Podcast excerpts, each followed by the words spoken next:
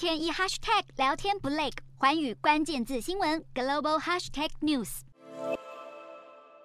场面一片混乱，让球员也连忙仓皇离开。当地时间1号晚间，印尼东爪哇省经传足球赛的踩踏意外酿成数百人死伤，死者还包括警察。警方朝着人群发射催泪弹，去让局面更加恶化。事发当晚，坎朱卢汉体育场上演阿雷马还有帕尔斯巴亚两大东爪哇球队的对战，但是主场的阿雷马输球，却演变成球迷群情激愤闯入球场的暴动事件，让维安警力进场驱离，并且发射催泪弹，却让民众在惊慌失措之下引发推挤踩踏事故。混乱中，还有警方卡车遭到了纵火，被烧得面目全非。而事发之后，本周接下来的所有印尼足球甲级联赛比赛都已经暂停。而印尼足协表示，本赛季剩余的时间内，阿雷马队将不再举办任何比赛，并且将针对这起事件进行详细调查。